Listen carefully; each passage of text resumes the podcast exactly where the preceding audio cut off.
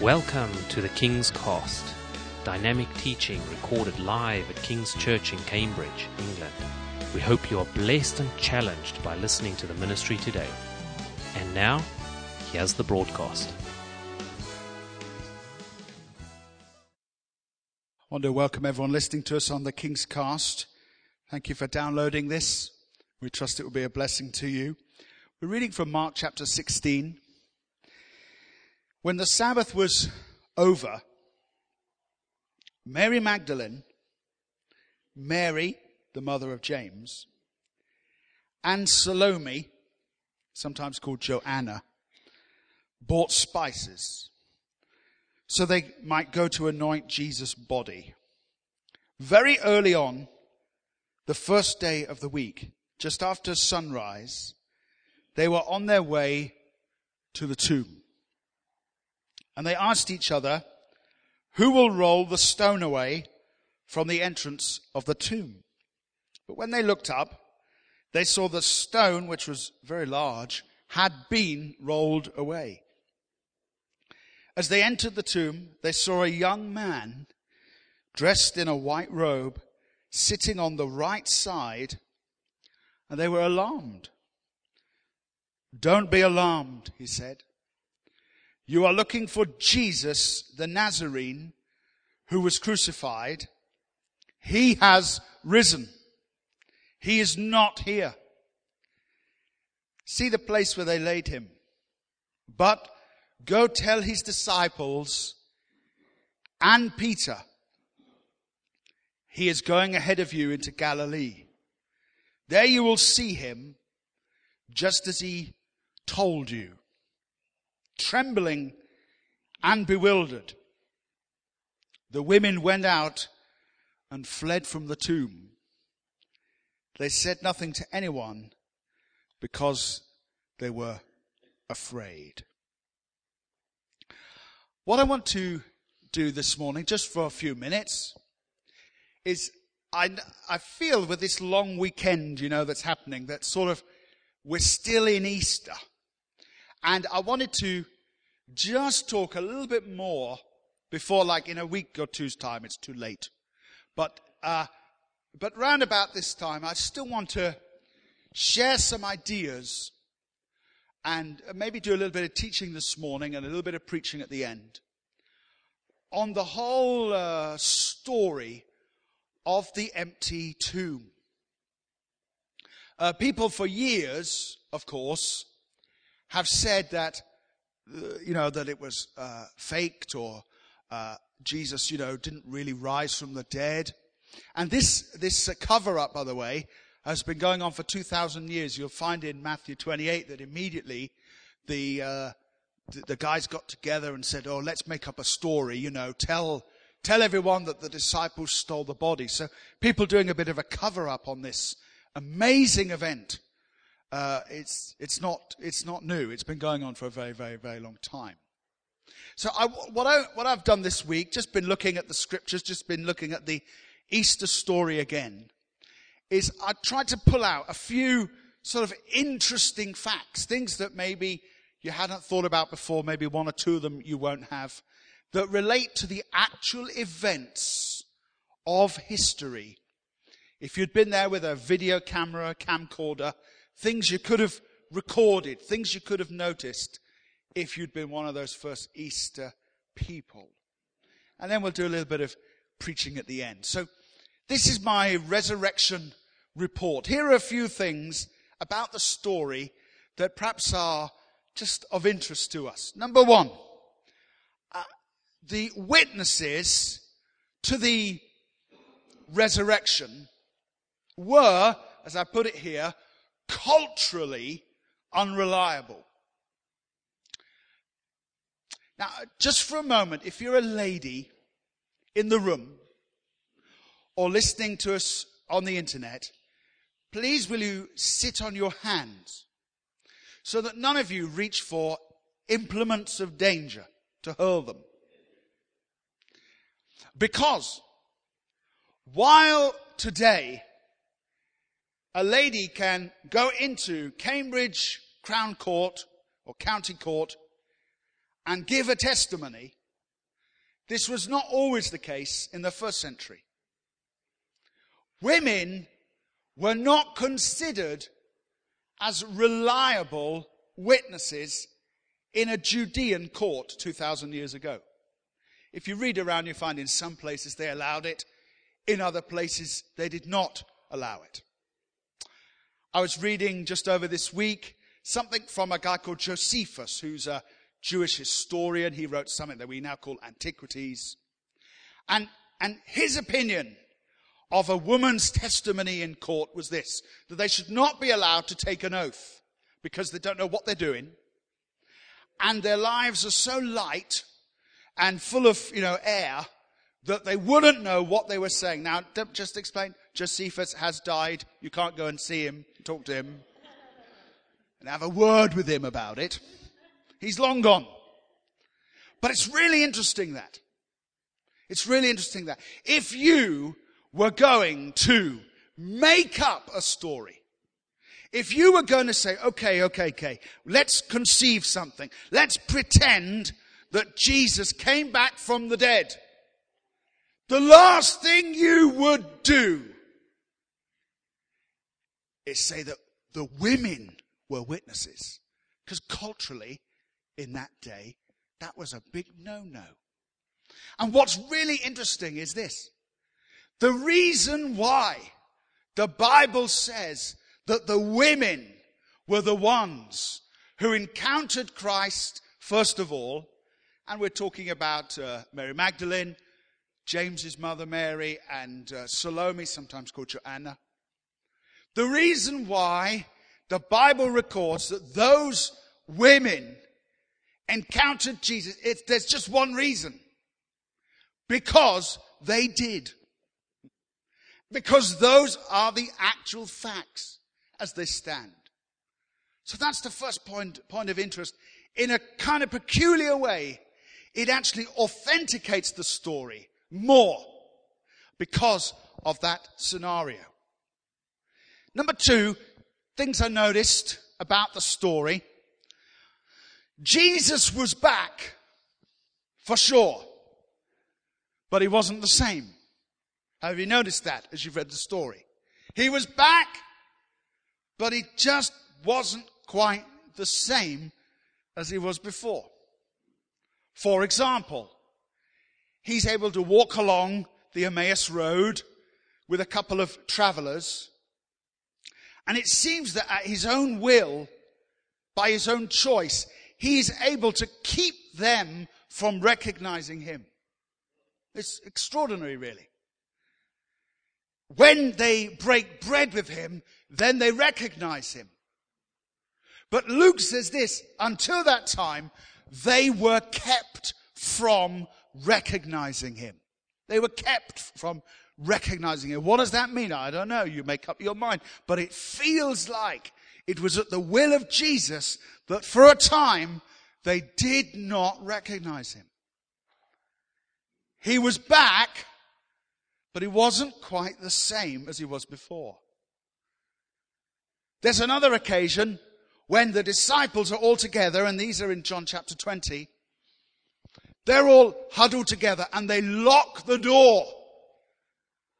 Thomas, go get the key. Lock the door. James, come on, go and, go and, you know, um, bolt it.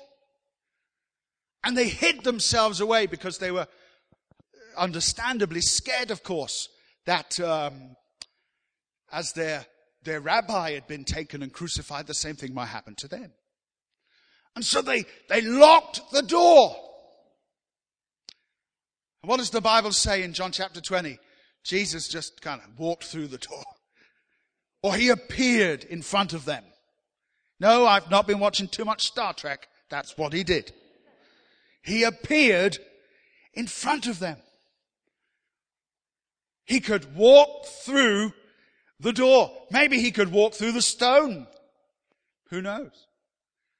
Why was the stone rolled away? So Jesus could get out? Maybe. But maybe just so they could get in and see what had happened. So he was able to keep his appearance, the identity of himself from people at will. maybe that's why Mary thought he was the gardener. I often wondered that as a kid, you know, when I was reading this story in school. I wasn't raised as a Christian, as many of you know. But when I read this story in school, I was thinking, what, what was Mary Magdalene on? She'd come to see, she loved him, didn't she? And then he shows up and she thinks he's the gardener. What's going on? And maybe she was disorientated and upset, but maybe something more supernatural occurred where she did not, uh, did not recognize him. I don't know. So he was back, but he wasn't the same. And then a week later, you know that Thomas missed the meeting, don't you, when he appeared? Don't you just love it that whenever God moves, that's always when you're not at church? Have you ever noticed that? People say, oh wow, were you here last week? No, oh, it's the best meeting we ever, the best meeting we, we ever had. Oh really? and Thomas missed the meeting, the resurrection. But a week later, there they all are, and there Jesus comes through the door again. No problem to him. And maybe this gives us a bit of a clue as to what Paul speaks about in Romans, uh, and then later, particularly in uh, 1 Corinthians 15, when he talks about how we're going to be raised with a new kind of body. Maybe we'll be able to walk through doors. I don't know. Are there doors in heaven? I'm not sure. There are certainly gates to the city. But Jesus was raised glorified, different. He took off at one point, didn't he, and returned to heaven. So he was no longer confined to the simple humanity that you and I have as he was raised from the dead. So number one, what's interesting, the witnesses were culturally wobbly. If you read the story, you'll find that when the women came to the disciples and said, we've seen the Lord, they didn't believe them. That might have been to do with their culture as well as their unbelief. Number two, Jesus was back, but he wasn't quite the same. Neither, by the way, was he alone. Because at the end of Matthew's gospel, or towards the end of chapter 27, we read that when Jesus was raised from the dead, so were a whole load of other people. I wrote in an article recently the first Easter was a great time to be dead. It was. Because all sorts of people were coming up out of the tombs. It said after his resurrection, they went into the holy city and appeared to many, many people. Hmm, it's just extraordinary. The Bible doesn't tell us any more than that. Doesn't tell us who they are, who they were. Doesn't tell us where they are now. Did they show up for the Easter parade and then say, well, we better get back in the coffins? And off they went. Don't know. So he was back. He wasn't the same and he wasn't alone. God chose to, and I believe God chose to resurrect a group of people to show that the resurrection of Christ is merely the first resurrection and we're all going to follow in that way. Number three, things I noticed that were interesting. They struggled to grasp it all. Now, I want you to turn in your Bible to Mark chapter 9. I want to show you something here. One of the great mysteries of Christianity is that the disciples themselves were very, very airheaded when it came to his resurrection. Mark chapter 9 and verse 9. As they were coming down the mountain, you with me? Jesus gave them orders not to tell anyone what they had seen until the Son of Man had risen from the dead. Verse 10, they kept the matter to themselves, discussing what rising from the dead meant. Now, I don't know about you, but I'd have thought it was pretty obvious what rising from the dead meant. He said, I'm going to be crucified, I'm going to be raised from the dead. And yet, they, they couldn't get it. What does he mean? He's, he's going to rise from the dead. I don't get that. James, do you get that? Andrew, do you get that? I don't get that. He's going to rise from the dead. What can that mean? It was as though there was like a cloud over their understanding. Go to Luke chapter 24. We'll see it again. Just a little detail that adds to this extraordinary Easter story. The women arrive at the tomb. They rush to tell Peter, like they were told to do, and the other disciples. And let's pick it up in uh, verse 9. Luke 24, verse 9. All of you there say aye. All those there not there say oh. Uh, Luke 24. it's, it's one or the other, mate. Come on. Luke 24, verse 9. When they came back from the tomb, they told all these things to the eleven and to all the others. It was Mary Magdalene, Joanna, Mary the mother of James, and the others with them who told this to the apostles. But they did not believe the women. You see that? Verse 11. They did not believe the women because their words seemed to them like nonsense. Peter, however, got up and ran to the tomb. Bending over, he saw the strips of linen lying by themselves, and he went away, wondering to himself what had happened. See what I'm saying? It's like a block. What does he mean he's going to rise from the dead? And then the women say, he has risen from the dead. So Peter goes to have a look he sees the empty tomb. The tomb is empty. He sees the clothes of Jesus lying there, even the little sweatband that was, you know, left folded. And he walks away going, I wonder what's happened. He doesn't quite get it. Go, go to John's Gospel, chapter 2. John chapter 2. And we see the same thing again. John chapter 2 and verse 22.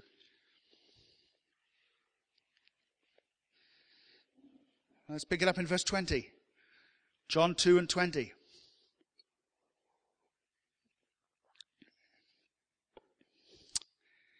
The Jews replied, he's talking about he's gonna, what sign is he gonna, what sign is Jesus gonna perform to show his authority? And he says, I'm gonna destroy this temple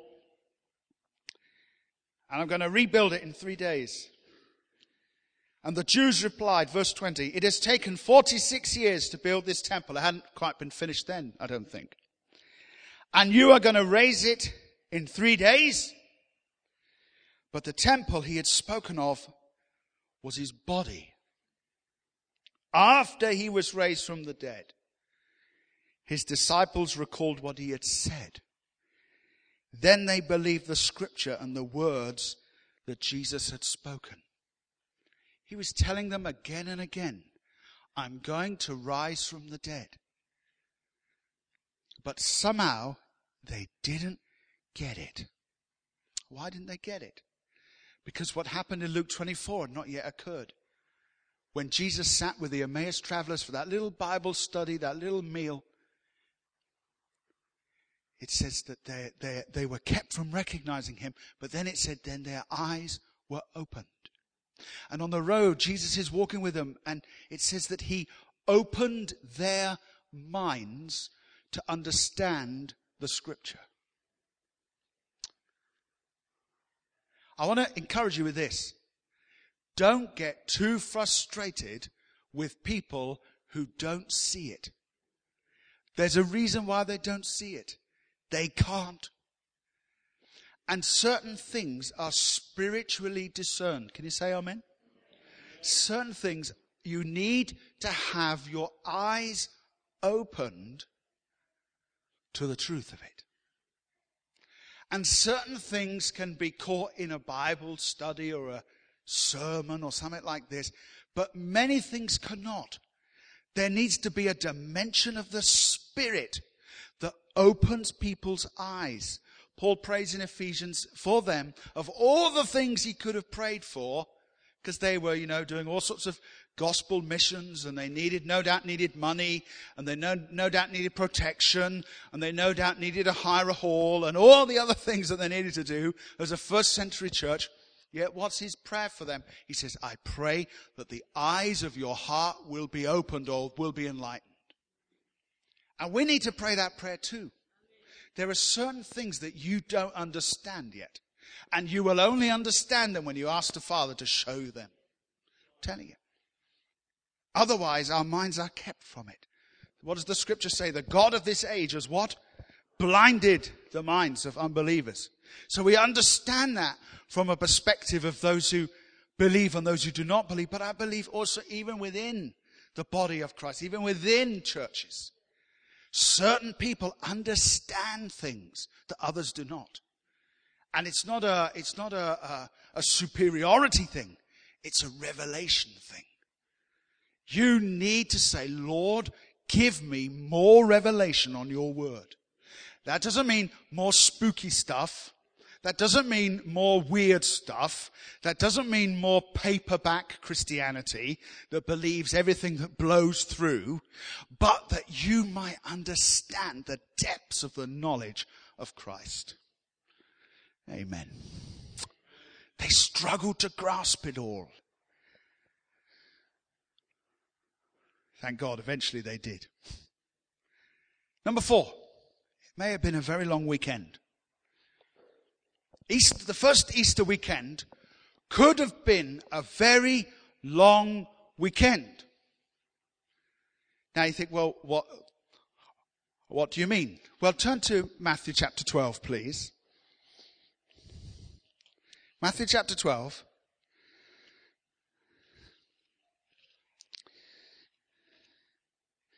And I'm going to tell you a little problem I had when I was growing up as a little boy in a minute. Matthew chapter 12. Once again, they ask him for a sign. In John's gospel, they said, what sign will you show us? And Jesus said this, there's, there's going to be no sign except that this temple, his body, would be destroyed and be rebuilt in three days. And in Matthew chapter 12, he adds to that information. They say, what sign will you give us? And he says, well, about verse 39 of Matthew 12, he says, the sign I'm going to give you is the sign of what? Jonah. I'm going to give you the sign of Jonah. And he says to them this, verse 40, for as Jonah was three days and three nights in the belly of a huge fish. So the son of man will be three days and three nights in the heart of the earth. How many days? How many nights? Three nights. Are you sure? That's what he said. Said it twice. Three nights. Not just three days. Like we're staying in a hotel this week for the conference. I want to know that I can be there for three days and three nights. I don't want to be thrown out at night. That's mainly when I want to use it. Three days and three nights. Can I tell you a little story? When I was a young Christian, and even when I was doing RE, as we used to call it at school, I had a big problem. And it was to do with Good Friday and Easter Sunday. Do you know what? I wasn't really hot on maths, but there was something I knew. I knew that between Good Friday and Easter Sunday, you cannot possibly get three days and three nights. You can get three days from a certain point of view, but you cannot get three nights no matter what you do. Unless they all went into some amnesia and they forgot a day had gone by. Something like this. I want to say to you today that just maybe, because these dates of Good Friday, Easter Sunday, this tradition was established by the Catholic Church many centuries ago. I want to suggest to you today, and if this causes you some angst, don't, don't worry about it. It's just, just a little theory. But I want to suggest to you that Jesus wasn't crucified on a Friday at all. Because he definitely rose from the dead on Easter Sunday or, or on a Sunday, the Lord's day. But the date of his, we're told that he rose on the first day of the week. That's a Sunday. But we're not told in the Bible it was a Friday. The tradition tells us that, but not actually the Bible. Now go over into John's Gospel and chapter 19, and I'll show you something. John chapter 19. Another little interesting fact about the Easter weekend. John chapter 19. And verse 31. Let's look at verse 30. Here we are, plunged right into the crucifixion story, right in the heart of it, in fact, right at the conclusion of it. And John chapter 19 and verse 30. When he had received the drink from the hyssop plant. See, they took this hyssop plant and they soaked it. And the reason they used a hyssop plant to touch his lips was it was a hyssop branch that dabbed the Israelite doorposts in Egypt. So they took the hyssop plant, they had Passover, they took the blood of the lamb, they took a hyssop branch, and they put the blood over the doorposts and lintels of their houses. You right? Everyone say amen. You know, you know what I'm talking about? Uh, Exodus chapter 12. And as they're doing this, they're using a hyssop plant to do it. And here, to fulfill that prophecy to the absolute precision, a hyssop plant is put on a stick and it touches the blood of Jesus on his face and prophecy is fulfilled again. Anyway, that's, that's another story, but it's just an amazing detail. And after he had taken the drink, Jesus said, I'm in verse 30. You in verse 30? He said, it is finished. And with that, he bowed his head and gave up his spirit. Verse 31 is really important as we do this, what we call textual archaeology. We're looking to see what actually happened. And it says here, now, it was the day of preparation, and the next day was to be a special Sabbath. The Old King James Version said a high day. But here we have, it was to be a special Sabbath. In the book of Leviticus, God gives a commandment that during a certain uh, span of time, a year, that there would be the Sabbath day, but there would also be another seven. It's a bit like bank holiday, really. Not only will you get the weekend, but you're going to get a few bank holidays during the year as well. And here we have, we discover at the time that Jesus was crucified, there was going to be a special Sabbath day. In fact, to be absolutely precise, it was the Feast of Unleavened Bread. And so there was going to be a special Sabbath day. And so I want to uh, explain to you what I'm trying to say is this, that of course Jesus was in the tomb for three days and three nights. Because when the scripture says that they took his body down because the Sabbath was coming, they don't mean Saturday. They mean the special Sabbath that was always at that time of year for the Feast of Unleavened Bread. So Jesus, perhaps crucified on a Wednesday, maybe. Wednesday evening, the stars are coming out. The special Sabbath is coming that we just read about. They take down his body and he goes into the tomb for the whole of Thursday. Then Friday comes. Well, why don't they go to anoint his body on the Friday? Well, no, no, no. It says in Mark chapter 16 verse 1 that after the Sabbath they went to get the spices to anoint him. They didn't have spices just, they went to go and purchase them and get them. So on the Friday, they go and they get the spices. Then it is the Friday night, the Saturday, which is the normal Sabbath. And then Sunday morning, they arrive and he's not there. Because three days and three nights have passed and now he's out of the tomb. Now, that may be a bit too much detail for one or two people here, but just in case someone asks you, well, how come Jesus was in the tomb three days and th- Good Friday to Easter Sunday isn't three days? And you know what? Don't argue with them. They're right. and don't tell them there's not three nights between Friday and Sunday. They're right. It's not possible. But it may have been, just may have been, a longer weekend than we think. The final one here. There was a private message for somebody. One final thing to look at. Mark chapter 16. Let's have a look at this. The final thing I noticed about the Easter story, just a little detail to, to eke out that may be a blessing to us, may add to our knowledge, and this one can build us up to.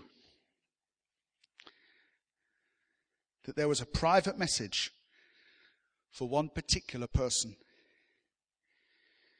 Mark chapter 16 and verse 6. Do not be alarmed. You're looking for Jesus the Nazarene who was crucified. He has risen. He is not here. See the place where they laid him. But go tell his disciples and Peter. He is going ahead of you into Galilee. I don't know if you've ever noticed that. Those two words before Peter. Go tell his disciples and Peter. It, Peter's kind of highlighted. I want you to Peter, uh, Peter was close to Jesus, but you know, so was John. So was James. You remember them? Peter, James, and John? The original JLS, you know, the original group. The original group. What's going on? Why would, at no doubt the command of God, why would the angel say, I must tell you this. Make sure that Peter gets a personal invitation to this Easter. Why would that be? Well, I don't know, but I think it might have something to do with what happened a couple of days before. Right?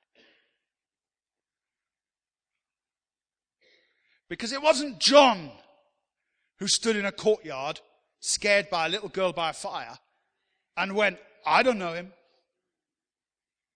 Because as we know from John's gospel, John stood near the cross. It wasn't James who called down a curse on himself. It wasn't James who said, Lord, I'll never deny you. It was Peter, wasn't it? And one of the glorious things just about those two words that the Spirit of God wanted to be recorded right here in Mark. Glorious two words. And Peter. Kai Petrus. Was so that we would know that God especially loves failures. God especially has grace for people who have let him down. And I'm kind of glad about that. Because I'm a Peter as well. I don't just mean on my birth certificate. But I've let Christ down as well. Haven't you? I think you probably have. Times when we should have spoken up and we didn't. Times when we should have, you know, stuck to our guns. Uh, not literally, I mean. But didn't. Times when we should have stood for what was the Word of God and we, we didn't. And he failed. He failed. And as the Spirit of God, who knows the secrets of all men's hearts, And I think I heard that at a recent wedding too. But it's the Spirit of God who knows the secrets of all men's hearts. He could surely have known the grief that was inside that young man, that young fisherman. The Bible says he went out and he wept bitterly. And from the very first beginning of the era of the resurrected Jesus, Jesus' first message is this tell Peter about this. I've not excluded him. I've not rejected him. I love him. And he's let me down, but I kind of knew he would. And you've let him down too, but he knew you would. Doesn't it amuse you? It amuses me that as sometimes we fall on our faces here at the front of a church and say, Oh God, I'm going to do this, this and this. And just as we're doing it, God knows you're not.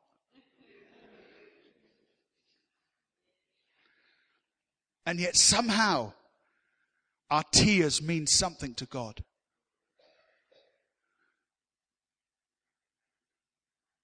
And Peter's tears meant something to God. I want to talk to every failure there is listening to me today, online and here in the hall. To everyone who's just blown it, blown their testimony, blown their discipleship, which means discipline, blown their integrity, their purity. There's a word that comes from the tomb, the very place that could condemn us. Says this I've got a message for you. There's grace for you. There's a new day for you. The resurrection brings a new day for you. And we learn so much about God just with those two simple words. Tell Peter. Go tell his disciples and Peter. And you know the story that in John 21, Jesus sits down with Peter by a fire, looks him in the eyes and says, Just tell me that you love me. Tell me you love me. And if you love me, you can go and serve me now. Maybe trying to erase over that Peter's memory of a fire where that little girl asked him, Aren't you a Galilean? That Peter's memory of a fire would not be that, but would be a memory of Jesus looking at him through the flickering flames and saying, If you love me, go and feed my lambs. We all get it wrong. We all make vows that we don't keep. We all tell God, I'm going to do this, this, and this, and we don't do it. We all do a bit of that. Can I just say something? We shouldn't live like that. But when we fail, there's grace for us. And let me take you to one final verse. You don't have to look at it. I'm going to put it up on the screen. One final verse to explain why. In all the verses we've looked at this morning, and I'm going to finish now, we've looked at the stories from Matthew, Mark, Luke, and John. And if you didn't know where they were in your Bible, you do now. But I want to bring one more verse as we finish today. And this verse is not from Matthew, Mark, Luke, and John, but it's from Paul. It's from Romans. And Paul says this He was delivered over to death for our sins and was raised to life for our justification. That's a little bit wordy, so I found the good news version. Because of our sins, he was given over to die. And he was raised to life in order to put us right with God. Then the message version ends with this to set us right with God. I don't, not sure I really understand this. But what I think he's saying is this, that when Jesus died on the cross, the ability, the justice of God to forgive us of all our crimes was released. But when he rose again from the dead, he brought with him, listen, listen to this. As he rose again from the dead, he brought with him not just the forgiveness of sins, but the gift of righteousness could be given to us. And they're two slightly different things.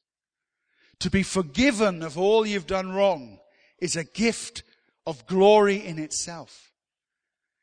But to be made right with God is something even superior to that. You are not just forgiven, but God has made you a saint. I was watching the news this morning. They're going to make one of the popes a saint. Well, God bless him. Let's hope he was.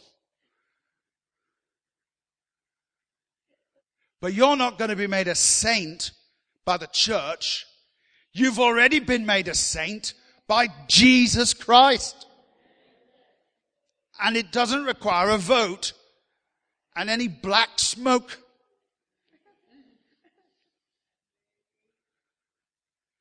And a group of men gathering around each other, dressed up as mother, but wanting to be called father. No, not at all. When Christ rose from the dead, he brings to us a gift of righteousness. Paul says this in Romans chapter 1. He says, In the gospel, a righteousness from God is revealed. When God looks at you, he sees his son. When God looks at you, you look clean to him. You don't look as though you've been cleaned up. You are new. You are new. You're not refurbished. You're new clean, cleansed, perfect in his eyes. Because in the gospel, a righteousness that is from God is revealed.